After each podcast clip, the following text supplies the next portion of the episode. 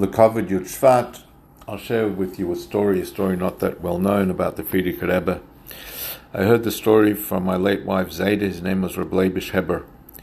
So they were originally Alexander, Chassidim from Lodz, and during the First World War they escaped to Russia, and uh, they're looking for a, a Rebbe, and uh, they were told in Lubavitch, and anyway they became Chassidim of the Rebbe Rashab. Now, during that time, uh, and then from there they moved to, to Rostov. When the Friedrich, uh, Rebbe Rashab moved to Rostov, they moved to Rostov as well. So this is the story which I heard from him directly. Uh, I heard it over forty years ago, or a bit less.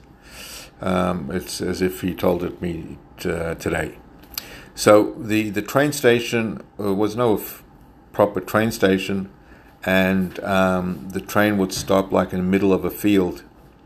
And when uh, the Frierdiker Rebbe's mother, the Rebbe Rashab's Rebbetzin, wanted to travel um, somewhere, and she needed the train, so the Frierdiker Rebbe, he wasn't Rebbe yet, he would walk with his mother.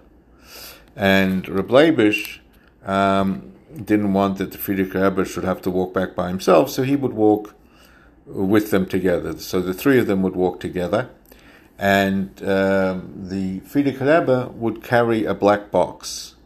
He described how big the box was. Let's say it's about a foot high, and um, he would ask the Frierdiker Rebbe, "Does it, you know, can I carry it for you?" And he would never let.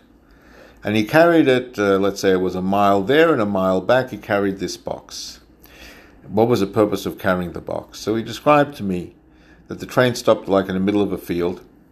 From the ground of the field till the step to get into the train was a, wasn't a regular step. So what he did was, Frierdiker Rebbe brought along a box, and this way his mother, um, would it would be easier for her to get into the train, because she would put one foot onto the black box, and then she would take the next foot and she would be on the train. Otherwise it would be diff- much more difficult for her to have to lift herself up. So Frierdiker Rebbe carried this box, let's say a mile there and a mile back, in order that his mother, one step of hers should be easier. Something can, as a famous Gemara, like Rab Tarfon in the Gemara.